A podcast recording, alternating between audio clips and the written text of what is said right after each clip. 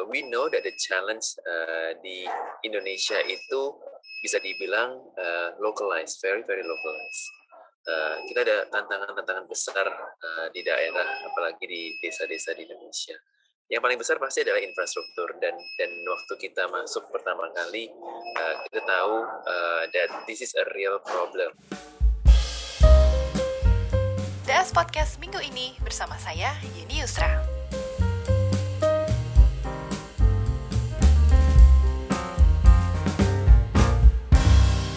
Wilson, apa kabar? Baik. ini lagi di mana nih? Di kantor apa masih WFH? Uh, ini lagi di kantor sih. Uh, uh, iya. Ya, ini dagangan uh, lagi fresh banget nih mulai dari pendanaan sampai beberapa uh, informasi terbaru yang baru dirilis ya. Tapi uh, talk to me about dagangan saat ini. Apakah ada perubahan secara signifikan? Uh, Oke, okay. uh, jadi dagangan kita sebagai social commerce company yang benar-benar menyasar uh, tier 3, tier 4 ya, atau desa pedesaan Indonesia Uh, sampai hari ini kita masih konsisten with our values, with our message, di mana kita benar-benar memfokuskan uh, untuk membenahi infrastruktur uh, desa, uh, apalagi infrastruktur desa di Indonesia, uh, di mana ada uh, real problem antara bagaimana caranya barang-barang uh, any type of goods, uh, basically untuk masuk ke daerah-daerah rural di Indonesia tadi, uh, dengan adanya uh, dagangan hari ini kita bisa membantu untuk paling tidak uh, berkontribusi ya dari sisi membangun infrastruktur di daerah. Menarik ya Wilson karena kalau kita lihat sekarang hampir semua platform serupa ya social commerce, e-commerce enabler itu fokusnya sekarang ke tier 2. Sementara dagangan dari awal fokusnya udah ke sana ya.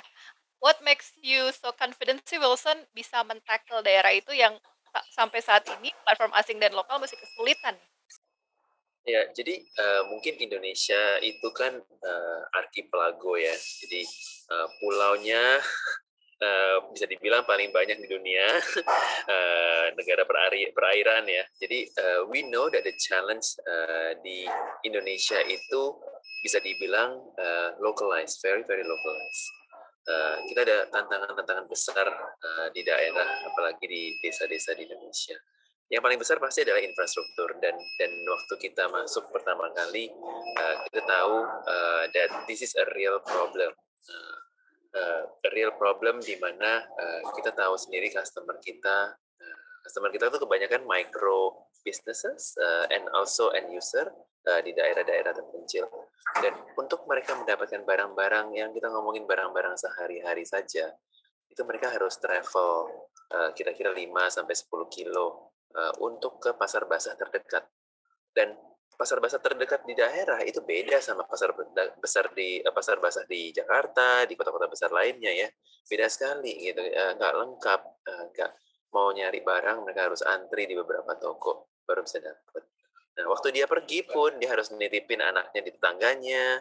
Uh, jadi it's it's a real problem. Uh, and and when we talk to people, when we talk to uh, the the people who live di di daerah ini kita nyadar uh, that they just need help uh, untuk bisa mendapatkan barang-barang itu. Makanya waktu kita me, me, me, menyasar daerah ini kita udah memang yakin sekali that we are really solving uh, a problem uh, yang mana ya uh, perlu dibantu lah uh, uh, dari sisi makroekonomi. Jadi dengan adanya uh, mulai ada teman-teman yang juga menyasar ke tier 2, tier 3, ya otomatis uh, itu uh, satu uh, adalah mengkonfirmasi kita punya uh, awal hipotesa awal kita ya.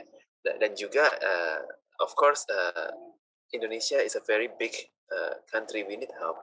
Jadi the more the merrier, uh, the more the, the the better it is actually for the country menarik uh, soal kolaborasi ini karena kalau dari sisi infrastruktur mungkin Wilson bisa kali kilas balik uh, when you when you guys started apakah infrastrukturnya memang masih challenging dibandingkan sekarang atau ternyata masih ada beberapa tantangan yang harus dihadapi in terms of infrastructure ini? Ya, kalau tantangan uh, selalu ada dan dari dulu sampai sekarang pasti ada.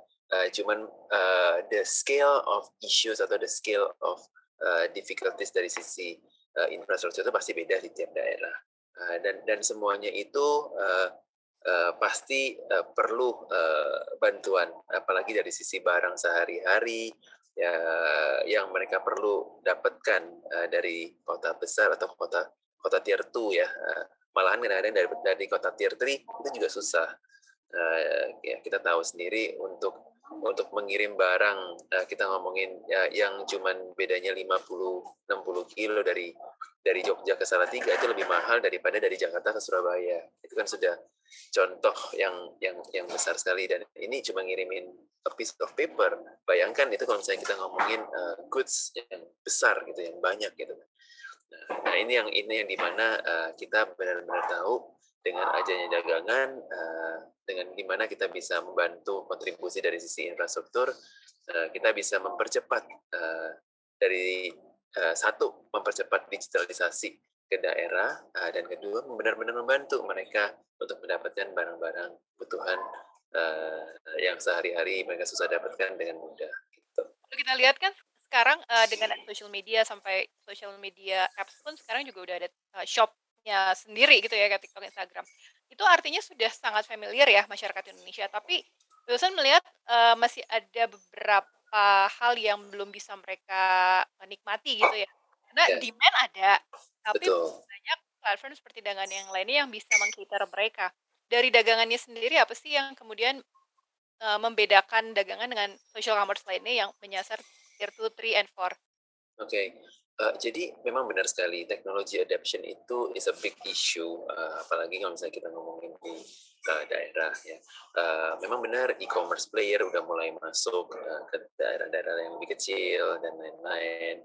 Uh, tapi kalau kita ngomongin sekarang uh, e-commerce is about uh, penjual dan pembeli marketplace. Uh, seller-sellernya sendiri yang ada di e-commerce rata-rata ya pasti di kota besar. Ya kan? Kenapa? Karena dari sisi logistik sendiri buat mereka mengirim barang itu udah mahal. Uh, apalagi bisa mengirim ke daerah uh, atau ke ke tempat lain.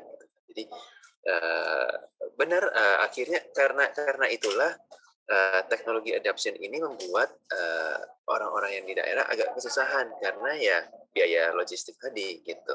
Uh, dengan adanya kita uh, cara kita sebetulnya memang kita melakukan sesuatu yang namanya pendekatan lokal. Nah, jadi kita uh, menjaga hubungan yang erat, kita membangun komunitas sebetulnya di daerah setempat.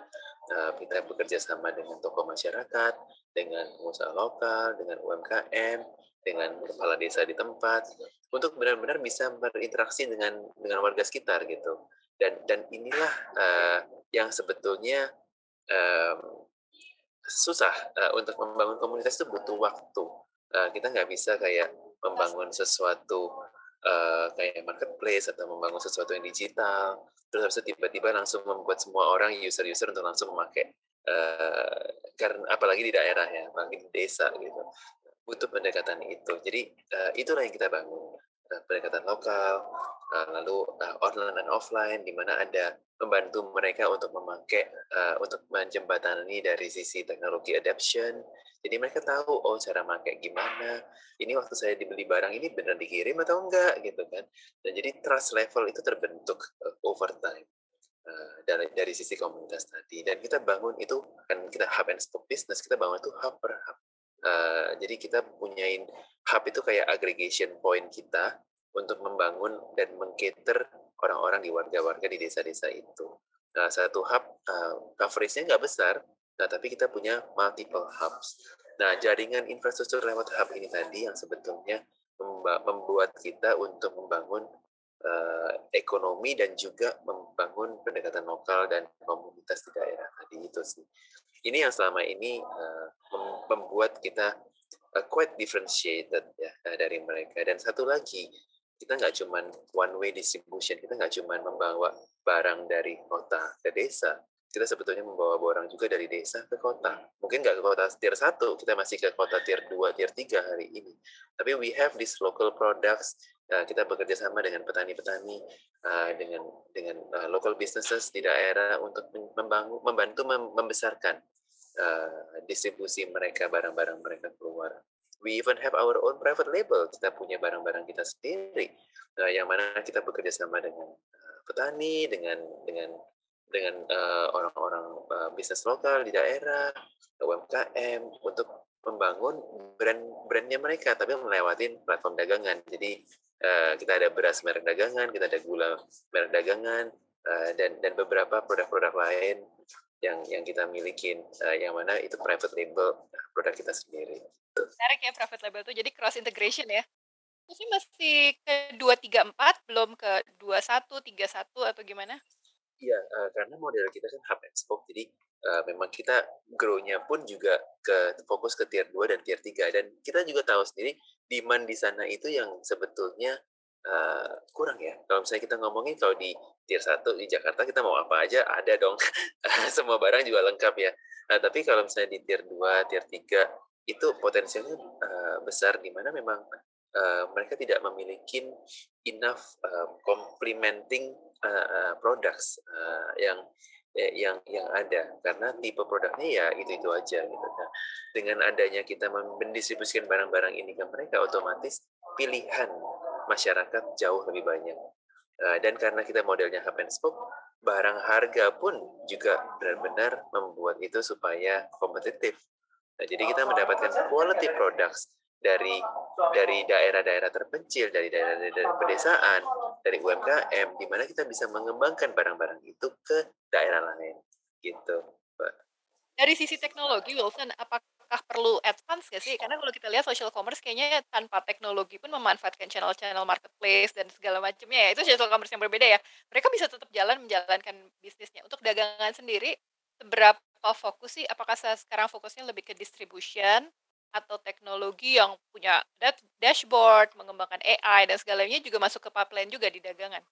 Uh, iya, jadi jadi memang kita kita two prong approach. Uh, kita pasti ada offline-nya, kita pasti ada distribution-nya karena kita hub and spoke.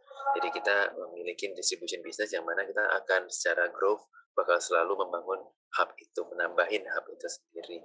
Uh, and and uh, dari sisi teknologi uh, kita pasti karena kita memiliki data yang mungkin nggak banyak orang uh, milikin tapi uh, very very important. This is we are talking about rural spending. We are talking about uh, bagaimana mereka itu suka barang apa uh, mereka butuh seperti apa dan barang-barang ini yang kita bantu untuk menjualkan nah, data-data ini yang uh, bisa dibilang very very powerful. Uh, this might be a transactional data tapi what we are developing is further than that. Uh, kita kita membangun sesuatu use cases, uh, multiple use cases actually menggunakan data-data ini uh, untuk bisa tahu apa sih yang mereka butuhkan, barang-barang apa sih yang kita bisa uh, bantu untuk menjual dari daerah keluar dan juga dari luar ke desa. Jadi dengan adanya jaringan infrastruktur yang kita punya, uh, ya uh, hopefully kita bisa membantu memberi kontribusi lebih uh, di di masyarakat pedesaan di pedesaan ini.